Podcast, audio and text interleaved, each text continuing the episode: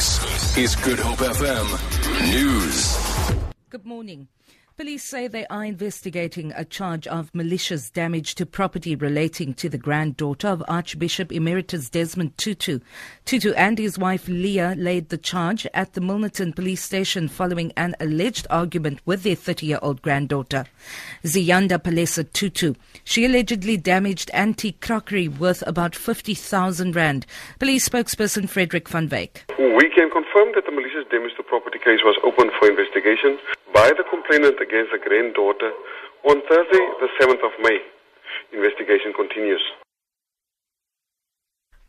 The DA in the Western Cape says it will launch an application in the Supreme Court of Appeal today to have part of an agreement signed between the party and the Oudtshoorn municipality lifted. According to the agreement, the DA cannot introduce a motion of no confidence against the ANC mayor, his ICOSA deputy, and the NPP speaker. Last week, the DA won a by election in Ward 7 and now it wants to review its options in council. The ANC is currently running the municipality in coalition with ICOSA And the NPP.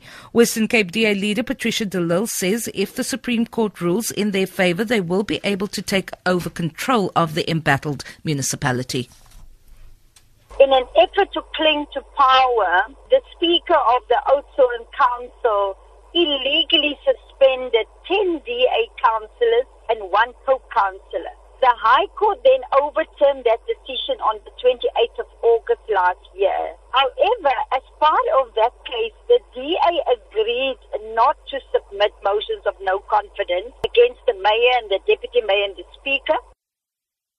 Meanwhile, the ANC says the DA is conflicted. ANC Regional Secretary Putco Mapit Mapetiza says problems in the municipality require an intervention by the Minister of Local Government and Cooperative Affairs, Pravin Gordhan we find a conflict of interest in the leadership of the Democratic Alliance because the interim order was obtained as a result of the consensus agreement amongst the parties in Oudtshoorn. But obviously would not be surprised 66 community workers have received certificates from the University of the Western Cape to deal with substance abuse in affected areas.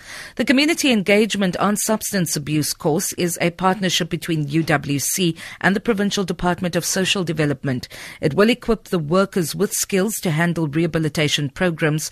The course was established due to a lack of treatment programs available to communities.